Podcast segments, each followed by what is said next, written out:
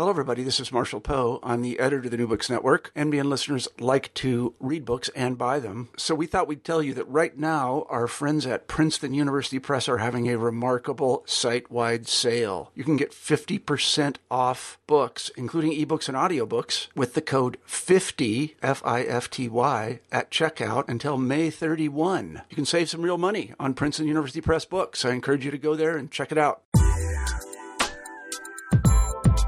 Welcome to New Books in Science, Technology, and Society. I'm your host for today, Carla Nappi. I recently had the pleasure of talking with one of my colleagues from the University of British Columbia, Chris Mole, about his book, Attention is Cognitive Unison, an essay in philosophical psychology. That came out with Oxford in 2011.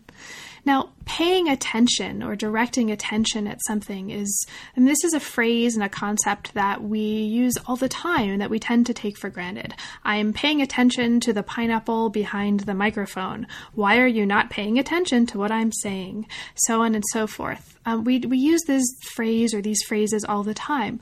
What Mole's book does is it uses a really beautifully elegant argument, and it's an argument that extends throughout the book, to propose an idea of what attention is. Um, what does it mean to pay attention, and what you know, what relevance does the answer to that question, or rather, does Mole's proposed answer to that question have for how we understand a much broader theme in STS? Um, that is the relationship between philosophy and science, um, in particular, the relationship between philosophy and psychology. So, even though this is very clearly um, a book that's very deeply rooted in the disciplinary conventions of philosophy, it's a book that's, I think, potentially of very wide relevance to scholars of STS in that it's trying very explicitly to speak to and to work with um, that divide, uh, or that you know that divide that doesn't necessarily have to be as firm um, a divide, namely philosophy and science in the philosophy of science. So we had a great time talking about the book, and I hope you enjoy listening to our conversation. Hi, Chris.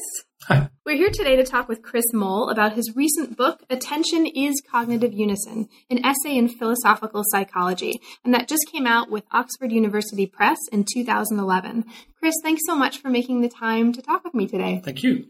Now, this book is it's a philosophy book. It's actually meant, if I read correctly, to speak not just to an audience of philosophers, but also to an audience who um, is interested in the problem of cognition mo- more broadly. And speaking as someone without training in philosophy, um, reading this, it, it, was really a wonderful experience. I learned a lot. I think it's um, for listeners out there who may not have had the chance to read it and or may be a little scared initially as I was to pick up a philosophy book if you don't have training. Don't be scared here. Um, it's written in an extraordinarily clear way. It speaks to lots of different fields, and um, it's uh, I learned a lot. So thank you so much. It, it is a book of philosophy, but it's meant to be. Uh, I particularly have an audience of psychologists in mm-hmm. mind, and I'm aware that some psychologists are, are wary of philosophy, um, and perhaps justifiably so.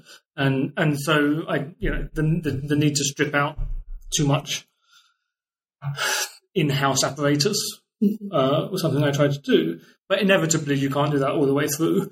I, there's there was some discussions of the niceties of causation by attention, which inevitably incur into metaphysical territories and stuff. So I don't. I, I would be surprised if the non-philosophical reader understood everything in the book. But I hope I hope that there's something for all those readers there.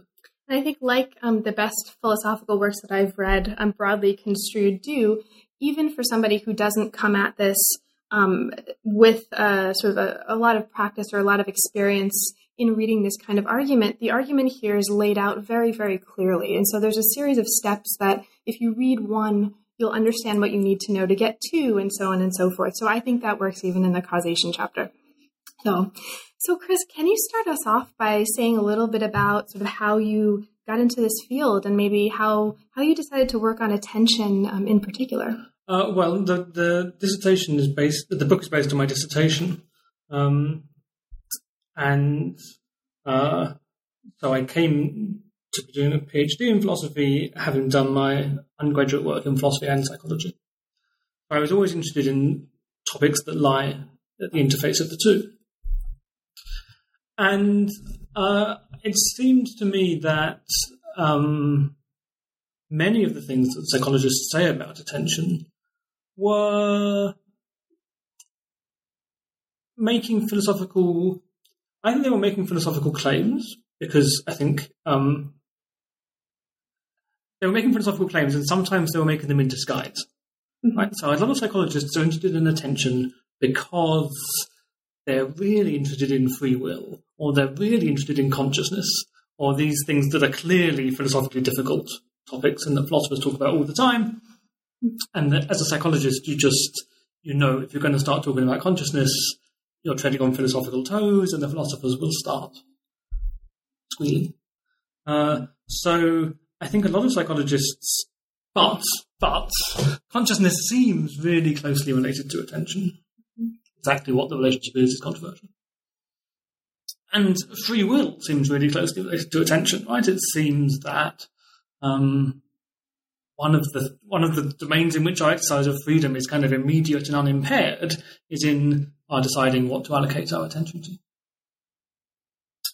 So I think a lot of psychologists talk about attention a lot,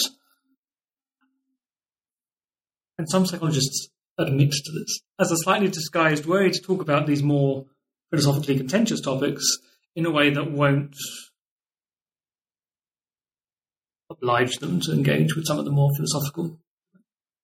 So it seemed to me like there was loads of philosophically interesting stuff going on under the rubric of attention, and um, and loads of, of philosophical good to be got from looking at that work. Um, and so I, I, tried to do so, and I tried to. It seemed to me that um, there was what's really a metaphysical assumption being made about how attention is to be explained. So if you look, if you, you know, psychology is is all sciences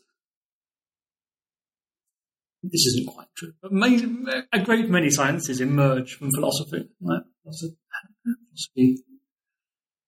Philosophers concern themselves with questions, and when they find good methods for addressing those questions, those methods bud off and a discipline is born. And that happened fairly recently in history with psychology, especially from philosophy. And so psychologists are still fairly close in time to the point where they were negotiating these basic philosophical, methodological questions. What are the kinds of the fa- facts about the mind that we can explain scientifically, and how should those explanations go? And I think what you find in the case of attention is that there's a clear, there are two attitudes to that question. How how should we explain attention? Being taken at the point when philosophy and psychology are splitting, so in works by people like William James. And on the one hand, there are people who want to say we will be able to find an attention process. One of the things when we when we when this science gets going and when we produce our catalogue of the things the brain is doing and give our account of how those things add up to these various mental phenomena that we meet. Somewhere in that catalogue of things the brain is doing, we'll be paying attention. And there's an alternative view that says no, it won't. it'll be on the things on the second list. It'll be something that we ex- account for, but we'll account for it not by having something in the brain that does it, but it'll be one of the things where the account is given by explaining how the various things in the brain work together to realize attention in certain circumstances. Mm-hmm. Uh, so there was a dispute about whether attention was a kind of basic primary function of the brain or whether it was more emergent. And that debate never really played out fully. It, it, there was William James had a view, F. H. Bradley had a view, but then Bradley sort of changes his mind, and um, and it's not clear that James quite understood Bradley's view. James takes himself to be presenting Bradley's view in the principles of psychology, uh, but I think he might slightly have misunderstood what, what, Bradley was trying to do, and Bradley himself had changed his mind, so he didn't. Um, so just because of this kind of confusion, and because then philosophy psychologists are splitting from philosophy, so they don't want to be too philosophical. I think this kind of question got lost um, about whether we should be looking for a process of attention or not, and I don't think it was ever satisfactorily addressed. And um, it's really that question that I was I'm in the first place concerned with trying to return to and give an answer to. Mm-hmm. And in the book, um, and we're sort of, if I can jump to this, would you talk about this kind of question being in, in the terms of um, a metaphysical question, right? Mm. So you call this a metaphysical problem, and you say in here, um, a lot of people hear that word and they think that it means something like spooky, yes. but actually, um, it's not that at all. And so, can you talk a little bit about that? Yes, well, some people do. I mean, so some people metaphysical does in some people's mouths mean Ooh, metaphysical. um, but I don't mean it that way at all. I really just mean uh, a, a, basic question about the kind of thing we're talking about. Mm-hmm. So the the difference between objects and properties is a metaphysical difference. These are just different kinds of thing. The book is a different kind of thing from the greenness that the book instantiates. That kind of really fundamental difference as to the sort of thing we're talking about an object or a property or an event or a, those, you know, the terminology quickly gets mm-hmm. arcane. Uh, those kind of distinctions are what I mean by metaphysical distinctions. Just what, what most basically, what kind of thing is it we're talking about here? And those are, so this is metaphysical in the sense that those are, um, those kind of questions aren't really the not really the physicist's business to decide. I'm slightly hesitant to say that because maybe everything is a physicist's business, but physicists are kind of allowed to take it for granted. There's a distinction between objects and properties, events, and so on for these different categories. Um, but so the, the, the, the project of, of saying what these most basic distinctions amount to is not quite the physicist's project it's kind of meta to physics. So that's really what I mean by metaphysics. Mm-hmm. It's it's it's above. It's not beyond physics because weird and supernatural. It's beyond physics because the questions it's concerned with are just more fundamental than the questions that the physicist is concerned with. Right. And it's beyond also uh, psychology, right? Or or perhaps not beyond psychology. And that's so so this is actually one of the things that mm-hmm. it seems like you're really making a contribution to here. Um, is sort of arguing if, if I'm reading correctly that one of the reasons that this long-standing problem of attention, um, although it hasn't actually um, gotten the kind of literature recently that it you're arguing deserves in philosophical literature, but this has been a persistent um, theme in psychological literature and was um, a very important theme early on, especially at this point of the split between, as you mentioned it, philosophy and psychology. Um, this has been important, but you're arguing here that one of the reasons why um, Bradley and James, for example, are kind of talking past each other, um, and this issue isn't resolved, is that they're not taking on this basic problem as a metaphysical problem. Um, is that um, right or no? That that may be right. I mean, uh, James is a much more empirical kind of guy. Um, uh, Bradley is much more concerned with. It's much more of a philosopher's philosopher. Um, uh, so um, so they had, it wasn't like they had this question, they didn't realize it was metaphysical. They had this question, they didn't really know how to go about answering it. Right? Um, and indeed, there may not, you know, that's a characteristic of philosophical questions. Often we don't know how to go about answering them. So we do whatever we can.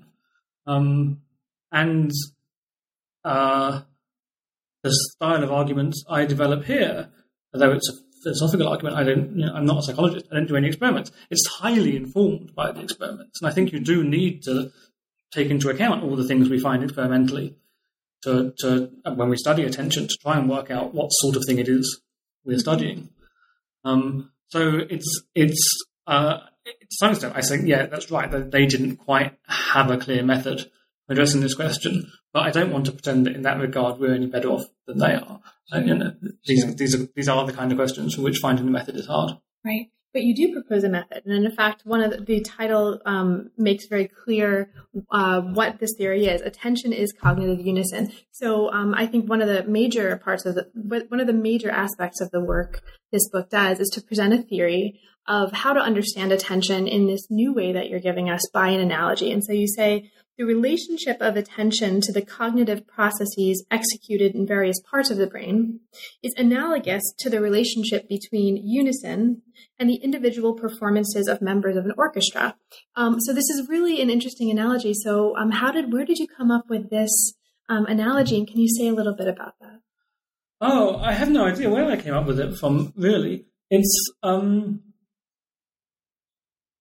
I have no idea. Where do ideas come from? I have no idea. Um, I it's it's. I, I suspect I was strongly influenced by Gilbert Ryle. Um, certainly, so um, there aren't a lot of philosophical works about attention. There are coming to be some more in the recent years, um, but before before my book, there was a book about forty years ago called Attention by a philosopher called Alan White, and he was very influenced by Gilbert Ryle. And Ryle is very interested in these kinds of. They're, they're full of all these lovely images and metaphors, mm-hmm. right? They're very. The, the, the period when they, that they were coming out of, philosophers. Metaphysics was really in the doldrums as a philosophical discipline. People weren't building systematic metaphysical theories. And that is the fate of metaphysics to be to go in and out of fashion. It was out of fashion then. Um, so rather than kind of building high metaphysical theorizing stuff, um, they they're full of these wonderful images and examples that illustrate these metaphysical points.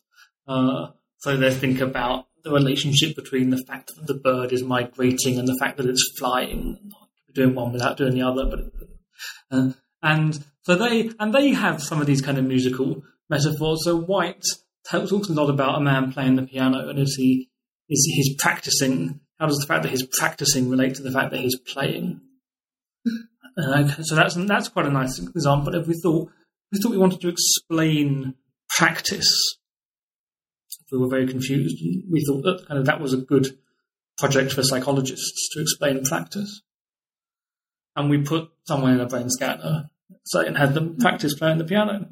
It would be a, just a clear mistake to look at their brain see whatever lights up and go, look, there's the practice center. No, right. that wouldn't be the practice center. That would be the playing the piano center or whatever. It would be vision and motor and all sorts of things. Um, uh, so, so they they are full of all these nice and often musical metaphors about that, and the unison thing seems like that kind of thing. So, uh, um, I'm sure I, I, bet Ryle uses it somewhere. I'm sure I nicked it from him. Um, he has all this stuff, like you know, the, the the person who just is making a kind of metaphysical mistake and they see they see they go around the university and they see all the colleges and they see the libraries and they see the labs and then they say well i've seen all these things but show me the university and one say oh no no you've made a, you've made a metaphysical i wouldn't use the metaphysical it's a category error made a category error you're looking for the wrong you're taking the university to be the wrong category of thing mm-hmm. Similarly, you know, you've shown me the people who were playing the violin and the people that were playing the trumpet, but now show me the unison. Ryle would say, no, you've made a category error. That's the kind of that's the kind of metaphysical error I think you would be making if you look in the brain for the attention process. So, and am I fair to say to, to go from there to um, saying that one of the category errors that also may obtain here is the category error that you point us to um, when you urge us that um, attention is not about locating process individual processes and talking about attention as a collection of processes rather um, it's about ad, an adverbial way of understanding phenomena. that's just right so yeah. can you so that's the positive metaphysical story mm-hmm. the negative story is it's not a process which isn't to say that there might not be processes you know, it might be if you want to understand why the orchestra plays in unison knowing what the guy at the front with the white stick is doing is the really important thing to understand that might be true it would just be a mistake to identify what he does with unison.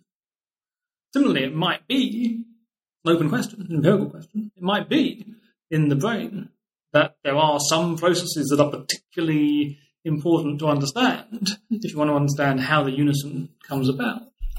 But I think it would be a mistake to, to just it would be a mistake to say, oh, he's the one doing the unison, it would be a mistake to say those are the attention processes. Um, so the positive story is is this is is that um, to be it's, it's adverbial. So the, the most basic facts about attention are facts about doing things attentively. Pay attention to something is always to be doing something attentively vis-a-vis that thing. Often, so I'm, I'm paying attention now to the book on the table. I'm not touching it. I'm not doing anything with it. But I do have a task in which the, the book figures. The task is noting its properties. It's kind of epistemic task. I'm, I'm, I'm looking at it. Uh, so you've got some task that you're doing. I say you're paying attention just as you're doing you're doing some task attentively, and what that means is just you're doing it. It's a task. I, I say that something is a task just if it's something that you do and your doing of it is guided by your understanding. And uh, you're doing this under the guidance of understanding. There are various cognitive resources that you can bring to bear in doing this task. And you're, you're, you count as paying attention if those resources are operating in unison. That is to say, if none of them are doing anything else. Mm-hmm. Just as the orchestra, the orchestra can be playing in unison, that doesn't mean that they're all playing. They can be playing in, unison even though maybe the trumpets are doing nothing at all.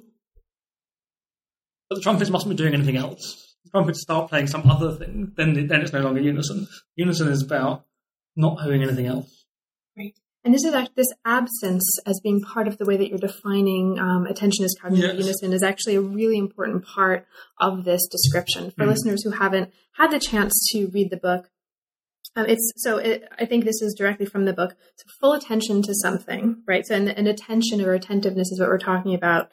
Consists not only in the range of activities centered on that thing, but in the absence of activities concerned with other things. And so this is a really important that, part that, of that is from a book, but it's not from my book. Oh, okay. That's White. That's that's. Oh, okay. So that's where this is what happens when I'm jumping around my notes. Okay, so but but that is it seems to be that that's actually yeah, something that's, that's, that's, an important the, part of yeah. it, yeah. It's a it's that which you build your argument on. It seems to be an important part of your argument as well. Yeah. Right. Yeah. So I got it from your book. from, I got it from, from okay. book. okay, great. Um, so another thing that you said is also really important, and I want to highlight it because it's not um, one of the things about this book is that you're really nicely um, sort of showing us the relationship between um, the sort of common sense way that we talk about this issue and the aspects of this issue that are related to your theory, mm-hmm. um, which sometimes are important to. Um, sometimes the way we comment, the way we sort of talk about these issues in, com- in a common sense term, are important to take into account in the construction of the theory. And sometimes it's important to disaggregate those ways of talking about these phenomena from what we're talking about, right? Yes. And so there are many ways in which that um, that obtains here, and we'll get to that. But one of the ways um, that this comes in is that you use the term task. Um, and listeners who haven't read the book may not know that that's actually a key part of this argument. So, um, can you talk a little bit about that? The, the idea of a task being that which we're focusing attention on task is a bit of a term of art, but it does just mean activity that is executed under the guidance of understanding. That sounds like a terrible mouthful, but it, it is meant to be a kind of. I think. I think I say that this is meant to be a, a notion in your common sense repertoire. Mm-hmm. It's just that we haven't reserved any particular word of English to refer to it. Mm-hmm. I think we do have a common sense notion of things that you do where uh, they're not they're, they're not just like primitive things you do like blinking. Mm-hmm. Um, daydreaming. Or, or well, so daydreaming can sometimes daydreaming might be a task, right? If I mm-hmm. think if I'm I'm trying to work out some philosophical argument and I get stuck, I might just think, right, I will daydream, and then the idea will come to me, mm-hmm. and um, and so I might kind of systematically daydream, and I might use my understanding of what it is to daydream to sort of structure my daydreaming, and then daydreaming could become a task. But generally, it was just mind wandering, if it's, if it's not that, I'm not diligently daydreaming, I'm just mind wandering. Then the way in which my, my daydream progresses isn't guided by my understanding of daydreaming, it just happens the way it happens. So that's meant to be the distinction between tasks and, and non tasks, is that uh, the tasks aren't just things that, you know, your brain is doing lots of stuff. One of um, some of it consciously, some of it unconsciously. The stuff that counts as uh, contributing to the tasks you perform is the stuff that's guided by your understanding of it. I wish I had a theory of understanding. I don't really. Mm-hmm. But but the point here, or one of the points that's important here, um, is that understanding of what you're doing, or is an important part of this, right? So it's not just that you are accomplishing a task; it's that the processes that are going into your understanding of what it is to accomplish that task those are the processes that need to be in unison. It's not it's not just that you're doing something. No, that's exactly right. That's exactly right, and that's important for allowing um, or for getting the right kind of results about cases where someone's understanding might be mistaken. They might think they can do something in a certain way, but in fact they can't. Um, nonetheless, the fact that they think they can means that those resources they think they can use can contribute to their attention, and they're not only distracted. Um, so that's important. Generally, I think that philosophers should talk about understanding more, actually.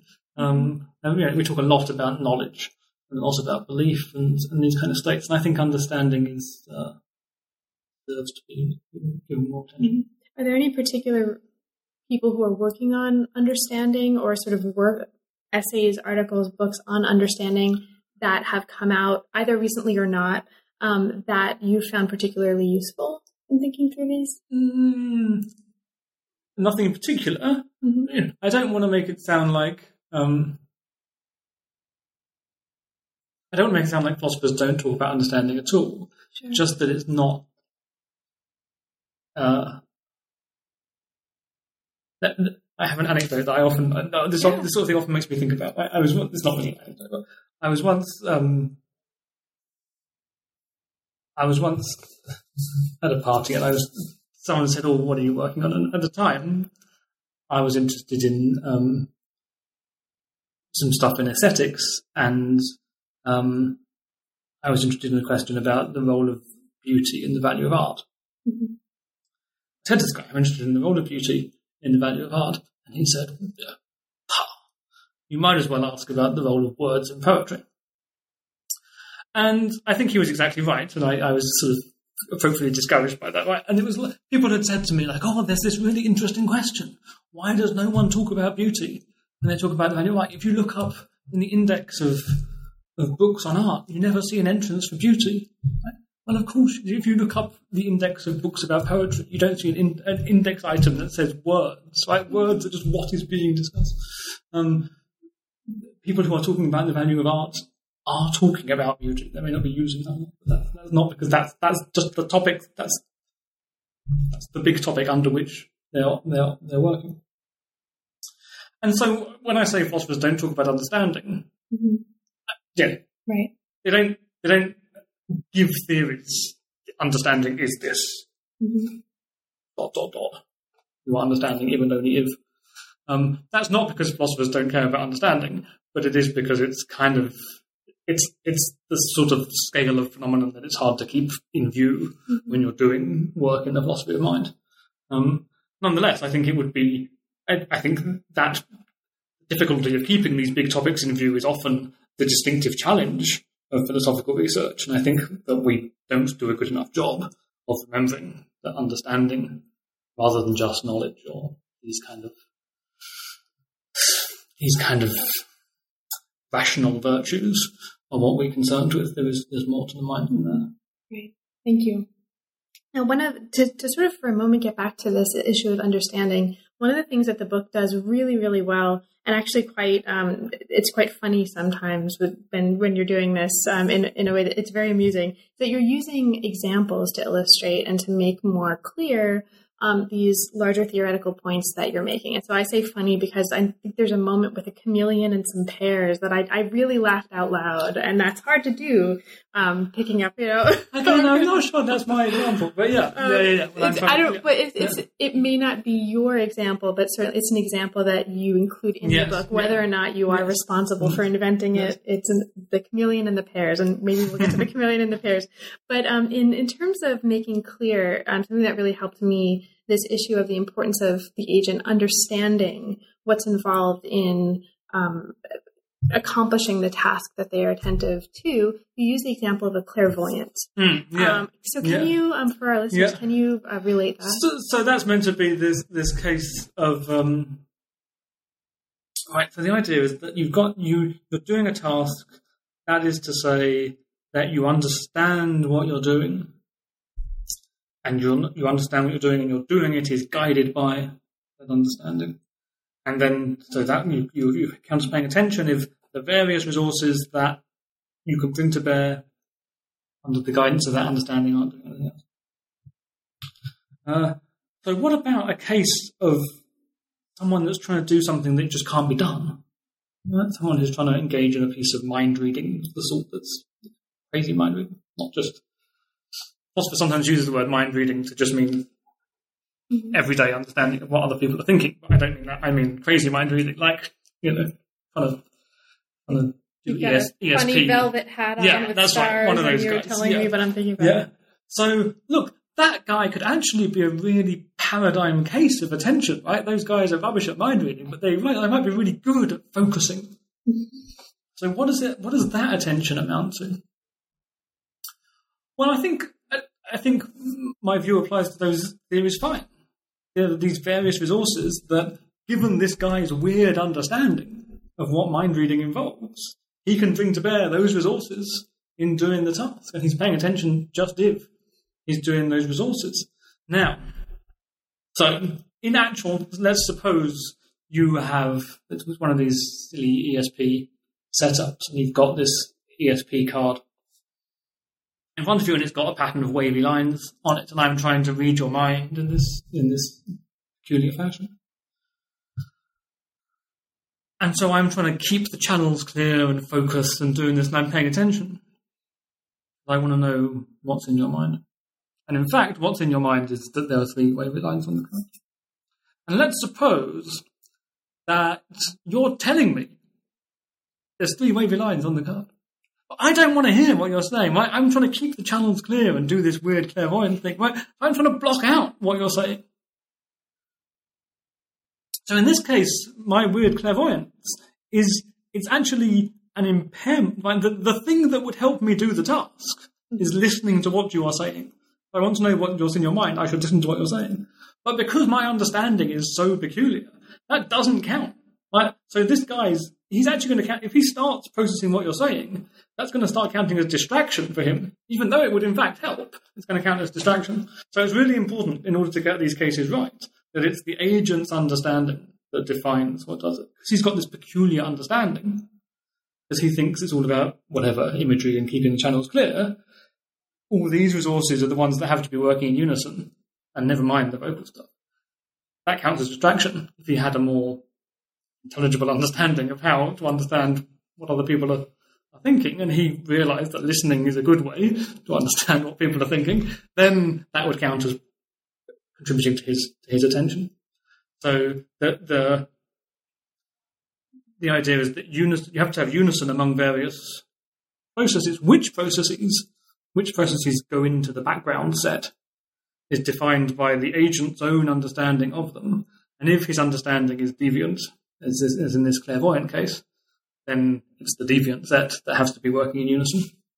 That's really interesting. I love that that example too. That's um, one of many cases in here where you're really very effectively, I think, and very convincingly using these cases to, to illustrate this.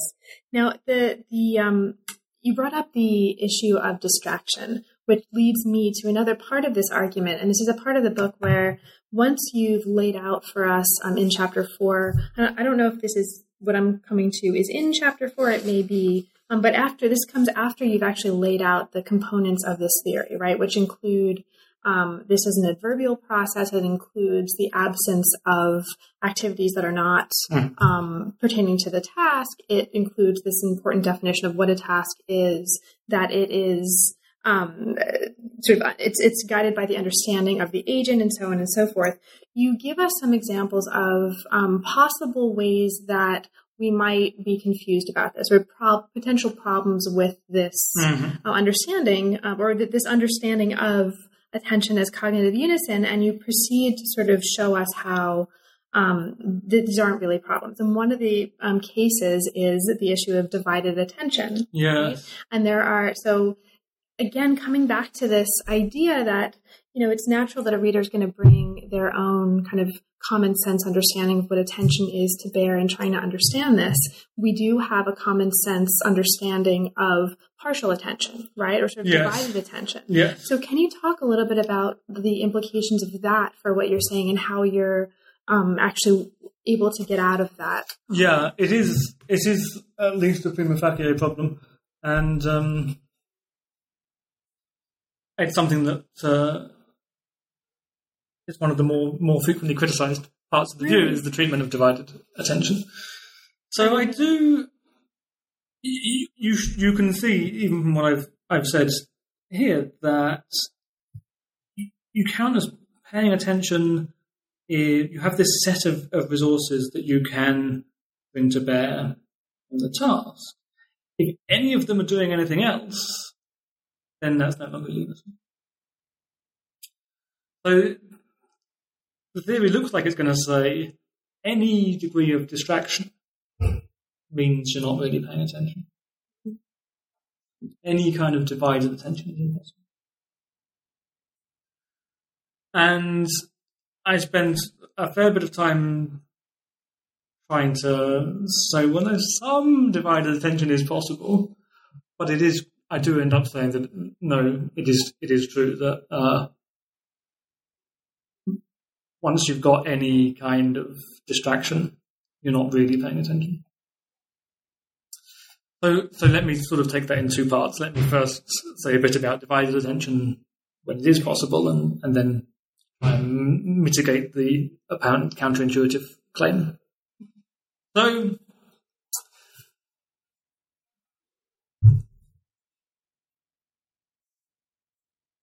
the orchestra can't can't play two things in unison at once, but um, but two orchestras can both be playing in unison. That's fine, of course.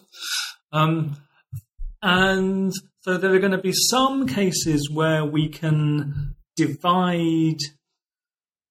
Okay, and so which which resources have to be operating in unison to count as paying attention to the thing you're doing? Just the ones you can you understand that you can bring to bear. So if you're doing two really different tasks, it might be that the two background sets, the two sets of resources you can bring to bear, are just disjoint sets. There's, there's nothing that you could that you could use for one task that you can also use for the other. And in that case, my theory is perfectly fine with saying you can be paying full attention to both at once. Mm-hmm. And I think you do. There are some now quite vintage experiments by psychologists that show in these cases where you've really got really different kinds of tasks, different input output functions. It's surprisingly easy to divide your attention. So there's a classic experiment um, done by Alan Allport and some of his collaborators. Who he, Alan Allport, I think, is really one of the most philosophically interesting psychologists working on attention. Um, where he shows it's remarkably easy. Not it's, it's people find it surprising how effectively they can divide their attention between sight reading piano music and doing a verbal task through headphones. How good people are at, as you make the, the verbal task harder, make it a more complicated text. People don't get any more, don't make any more errors than playing the piano. So I think you can, I think you do get this clear divided attention in these cases. So that's nice. Um, but and and there's another slightly slightly sneaky case, right? Which which where my theory has no problem. So I've said if the, if the two sets of, of if the, you've got the two you've got these two tasks you're trying to divide your attention between, and each task has a set of of resources that you can bring to bear in doing it. So I'm imagining a Venn diagram of those two sets of resources. If the Venn diagram has no intersection at all, that's the case I've just discussed. Uh, but mostly it will have an intersection. So you can still have both sets be playing in unison so long as everything in the intersection is quiet. Right? You could have two orchestras that share a trumpet section. Mm-hmm and they could still both be playing in unison and playing different things, just so long as they're not both using the trumpets at that time. And I think some cases of it, divided attention are like that. Um, the example here is where you're doing something, but you're not doing it in a particularly wholehearted fashion. You're, you're, you're on the train, looking out the window, and you're watching the landscape and you're paying attention to that and you're also listening to some music through headphones, and you're paying attention to that, but you're not paying very full on attention. Right, well, so I want to say you can be paying full attention to both listening to the music and looking to the looking at the landscape. But you can only pay full attention to them insofar as they both remain undemanding. Right? If something starts happening outside the window, and now you really want to not just pay attention, but really like, yeah, pay attention. What's going on? then you're going to stop paying attention to the music and vice versa. If something suddenly starts going wrong with my headphones and I start having to listen, really find out what's going on, then I'm going to stop paying attention. So I can allow for divided attention even with intersecting background sets, so long as the two tasks aren't, as long as you're prepared to do them both in a slightly half-assed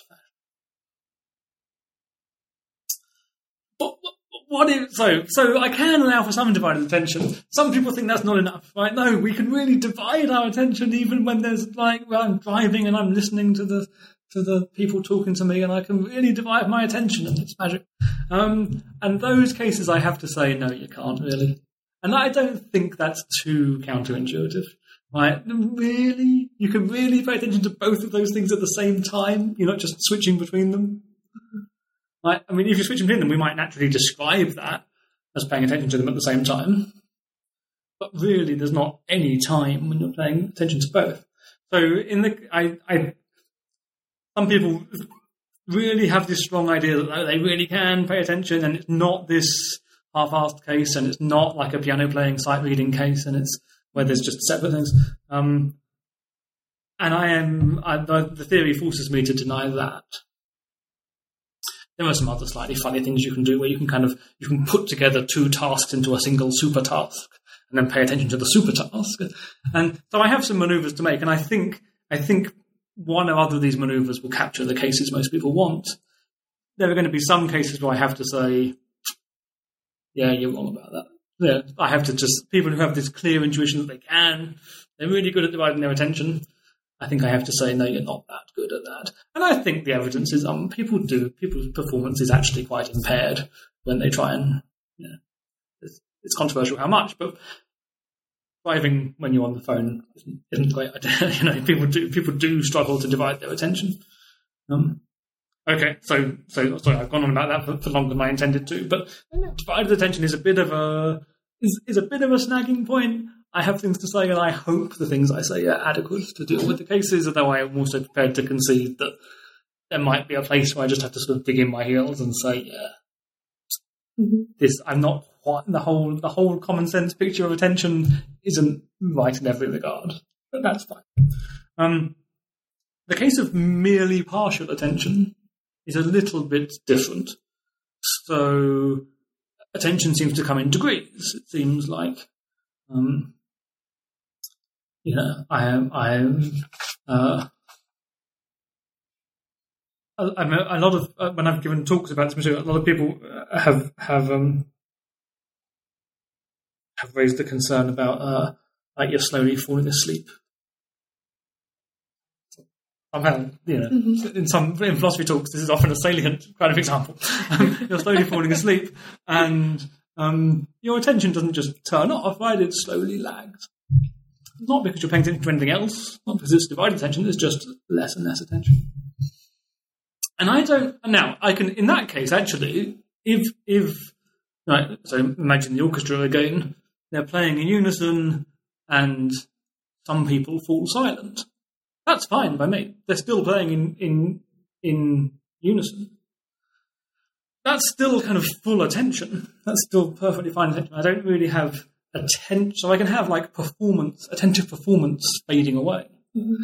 But what I don't seem to have room for in the theory is just like the attention fading. I have to say that partial attention, insofar as any distraction happens, that's not really attention. Um, and I, I, I say that without feeling like it's a problem. Actually, um, it's. Uh, I think that's just how the English word partial behaves in these regards. So if I, um, if we're if we're talking about someone who's partially qualified for a job, uh, they're not qualified, right? They're only partially qualified. Mm-hmm. If we, we produce our specifications of what it is to be qualified for the job, those specifications won't quite apply to the person that's only partially qualified. And I feel the same way about partial attention. I've given a theory which tells you what it is to be attending. It's like the specifications for the job. Like if you're meeting this theory, then you're really attending. If in some way you fall short of doing it, then you're merely partially attending. So my theory doesn't, someone who's partially attending doesn't satisfy the conditions of my theory. That doesn't strike me as a problem with the theory. That seems to me like the right verdict. Mm-hmm. Partial things are meant to fall short. Mm-hmm. Right. And it, and also, I mean, that is very much um, consistent with what you told us earlier in the book. You know, the sort of uh, attending means that you can sort of envision the orchestra where you know maybe the trombonists have sort of drifted off and fallen asleep, but everybody else is doing what they're mm-hmm. doing, and that's still attending in some way. It's when the trombonists start playing, you know, yeah. you know, Goodbye Alabama, and that's not even a song. They start playing something totally different, yes. and they should be yeah. that. That's not atten- yes. attention, right? Yes. And so. I think that, and I think it's probably a fact about the brain, a contingent fact, but but a fact nonetheless that um, things, bits of the brain don't just shut up they start doing irrelevant stuff. Mm-hmm. Right? The brain wants to be doing stuff all the time, and and um, and so the case of people just maybe if you're falling asleep, stuff just gets quieter and quieter, and there's fewer and fewer resources doing the task. But in the normal case where we're just getting distracted by stuff, mm-hmm. it's it's the case where like, things don't just fall asleep; they do start doing irrelevant things, and so attention is broken.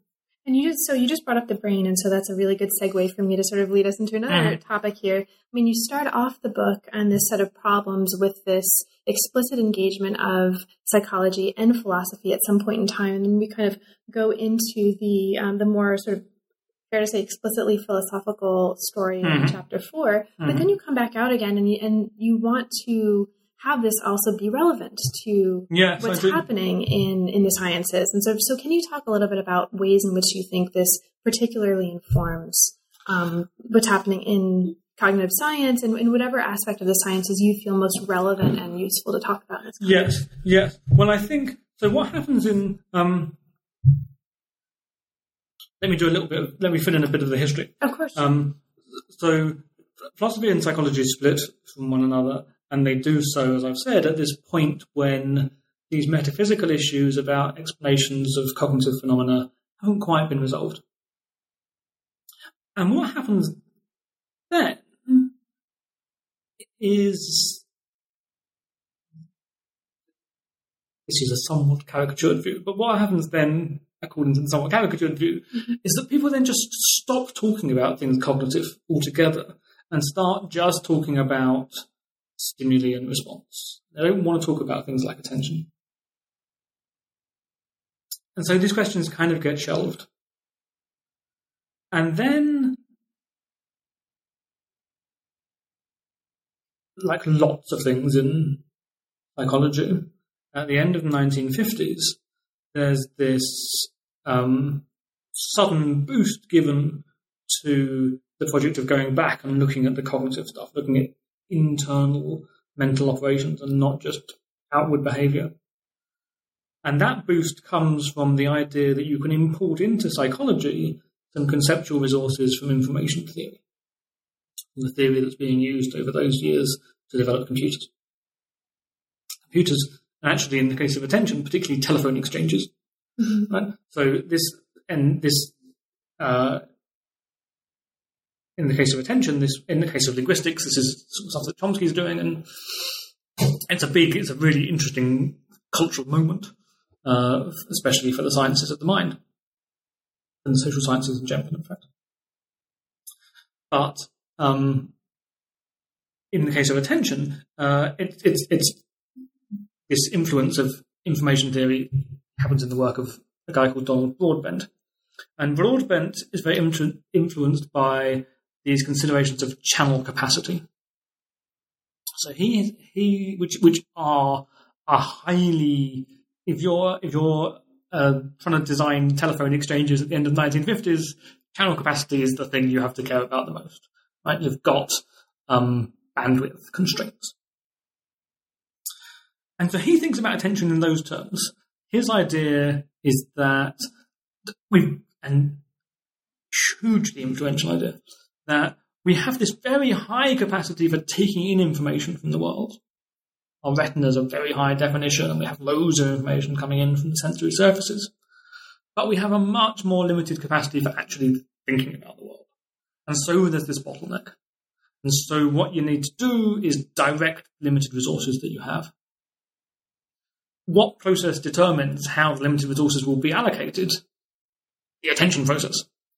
That's his that's his story, and that's massively influential in psychology. That's what they're looking for. They're looking for the process that directs these limited capacity resources.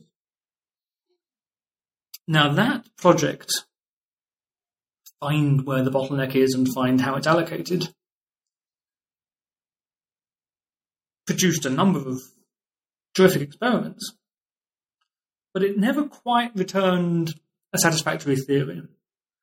And a lot of psychologists, uh, at least at least some psychologists, kind of gave up.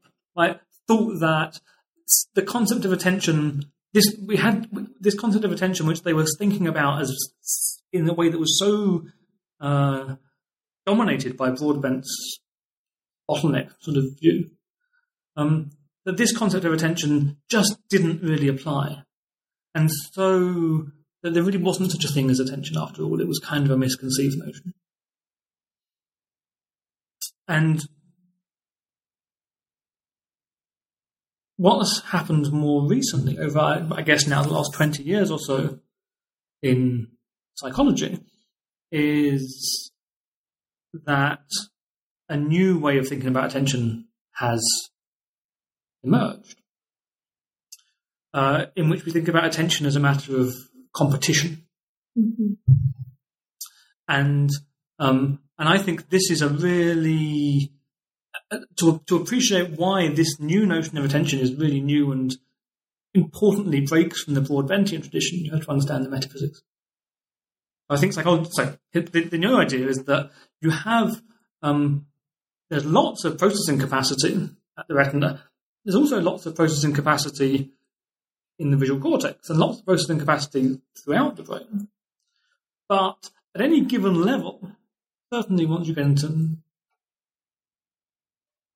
really at any given level, really throughout the brain, uh, what's being represented is in competition. So you have two stimuli falling within the receptive field of a neuron. Um, they're competing as to which stimulus is going to get to drive the activity of this neuron.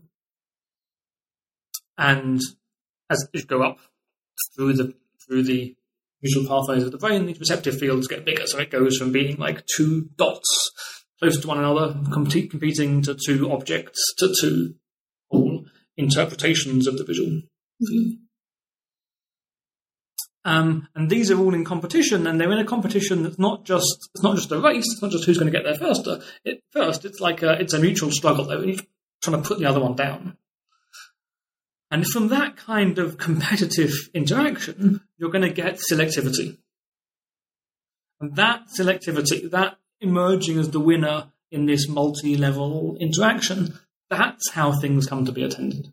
Like they evolutionary competition. metaphor. Yeah, I mean, it sounds very much like an evolutionary, Yeah. kind of a natural selection kind of a metaphor. Yeah, yeah, sure. Mhm.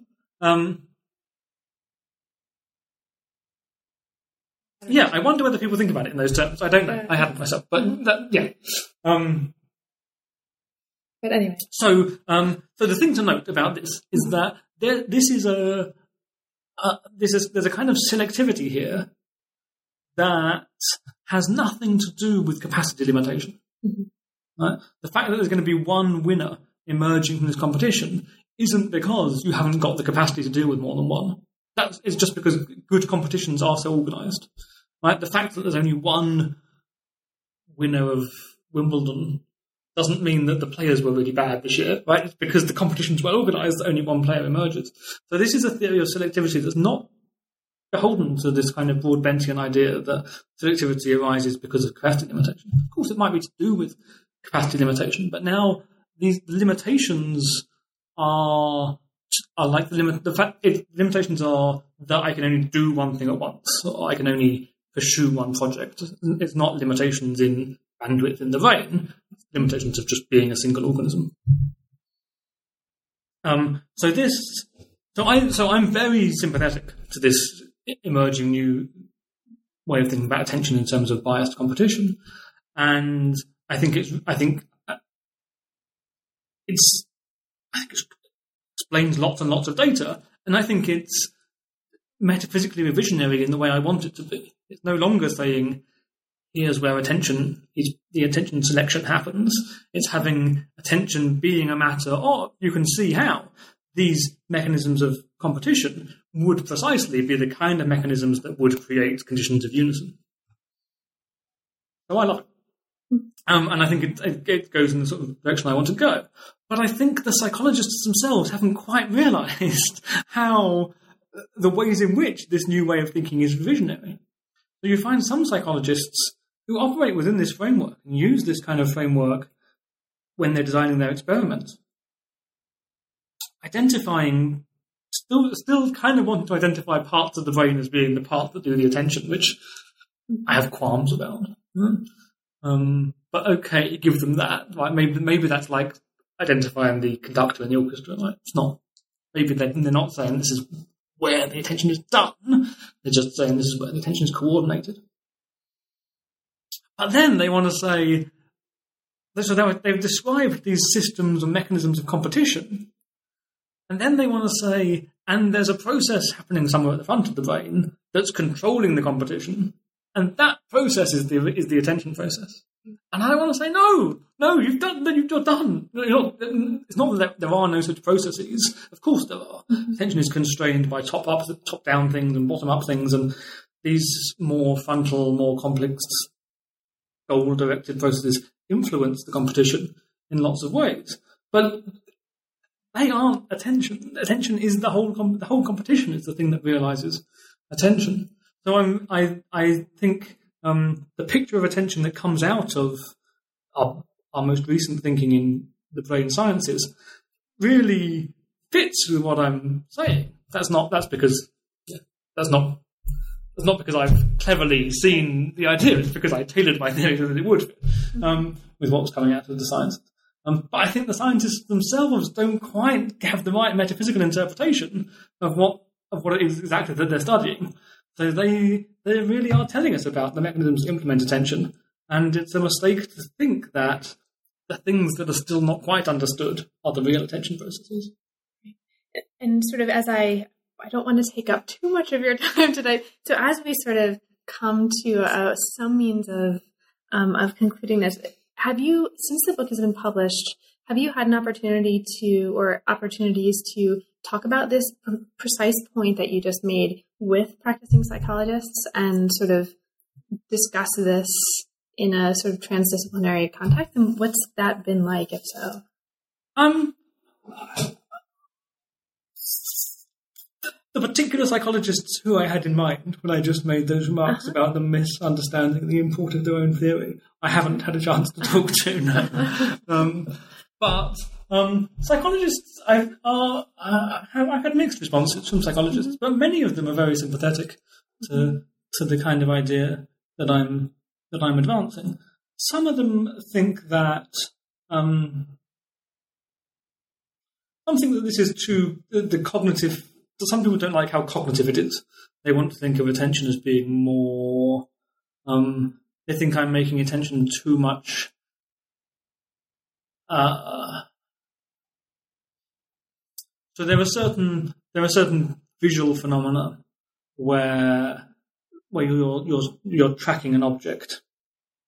Seems to be a very attention involving kind of visual task, and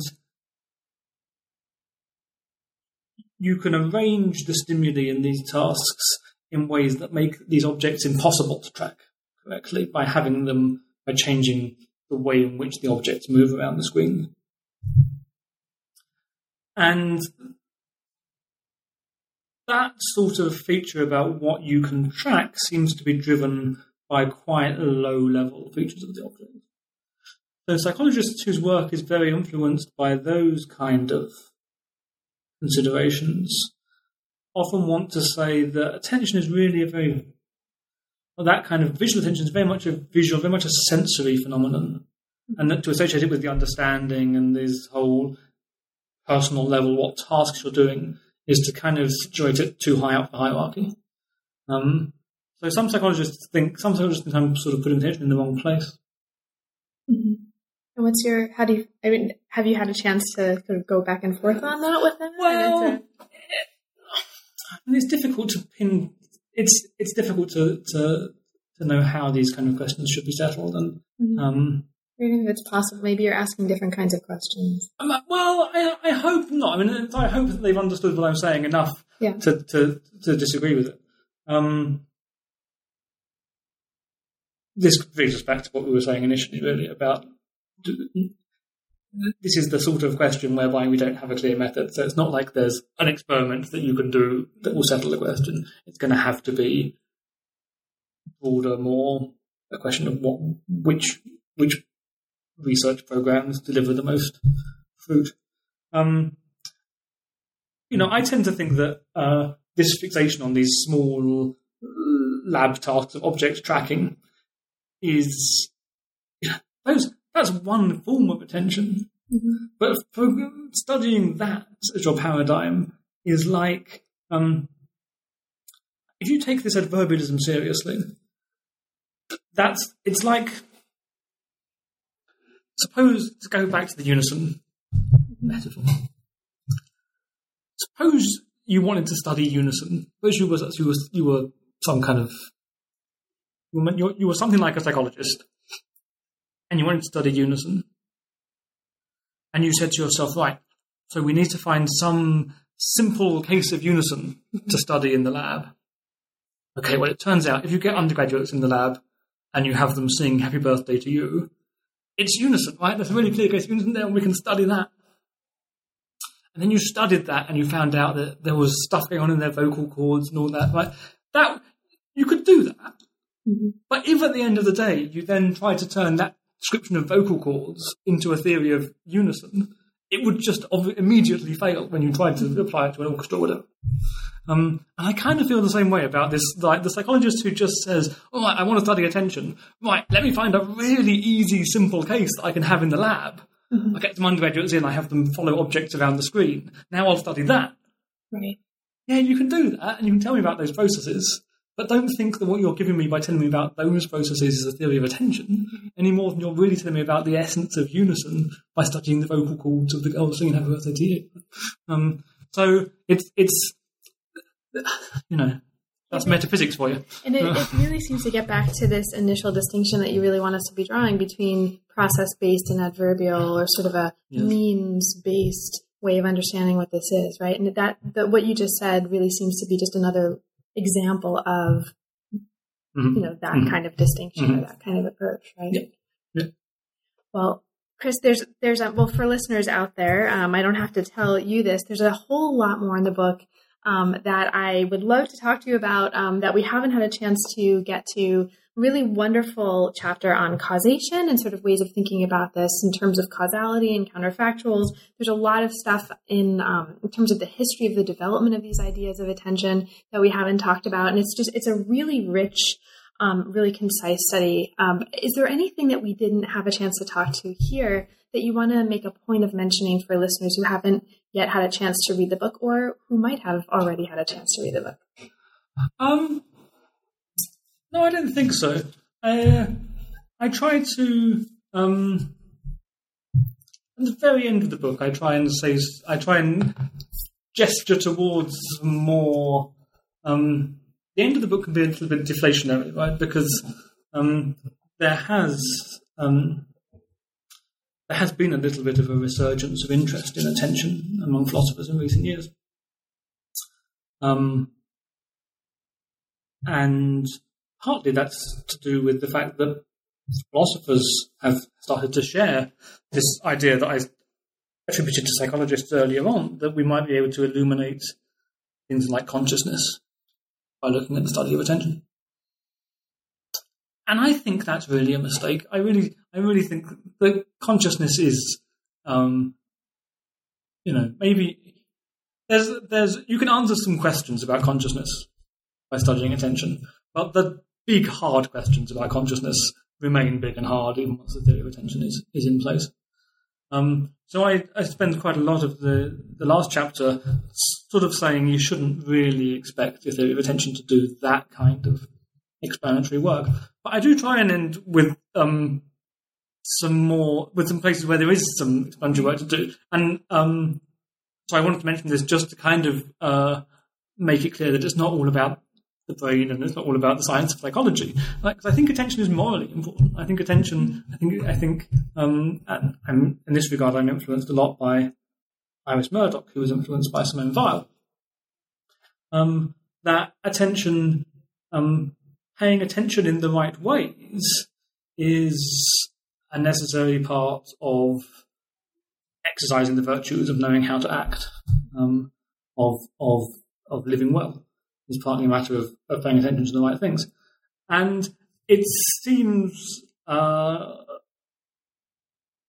perhaps absurdly ambitious to think that a theory that's operating at the level of which bits of your brain are doing what could possibly interact with uh, these larger moral questions. But I, I do want them to. I don't try and do that work myself in this book.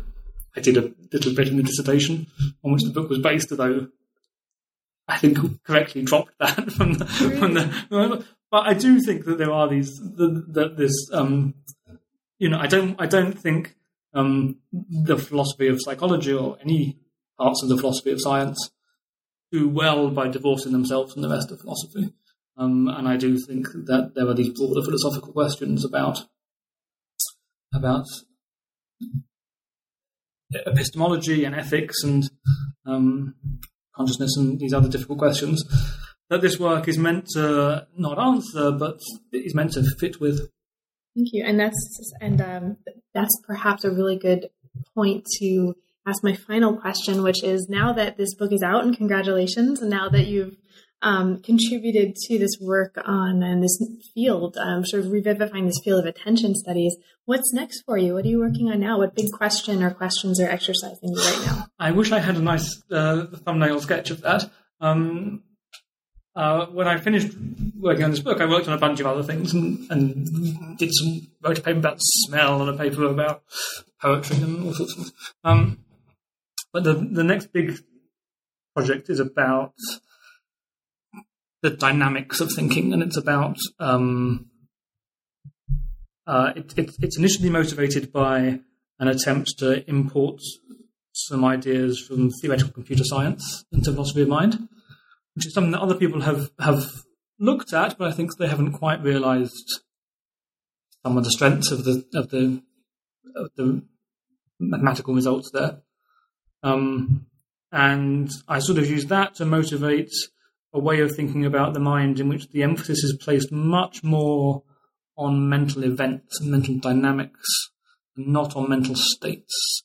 Philosophers of mind very quickly pick on mental states, especially beliefs and desires and static things, when they're trying to identify the things they want to explain. And I think that's a mistake. I think I think what we mm, the mental is much more a matter of what we do than a matter of states we have. Um, so I'm trying to I'm trying to elaborate that into a. That's great, and that that actually sounds kind of um, similar to, or vaguely similar to, this distinction between focusing on objects versus events that you're bringing up in this book as well. So, great. Well, thank you so much, Chris. It's been a pleasure. Thank you. You've been listening to New Books in Science, Technology, and Society. Thanks for joining us, and we'll see you next time.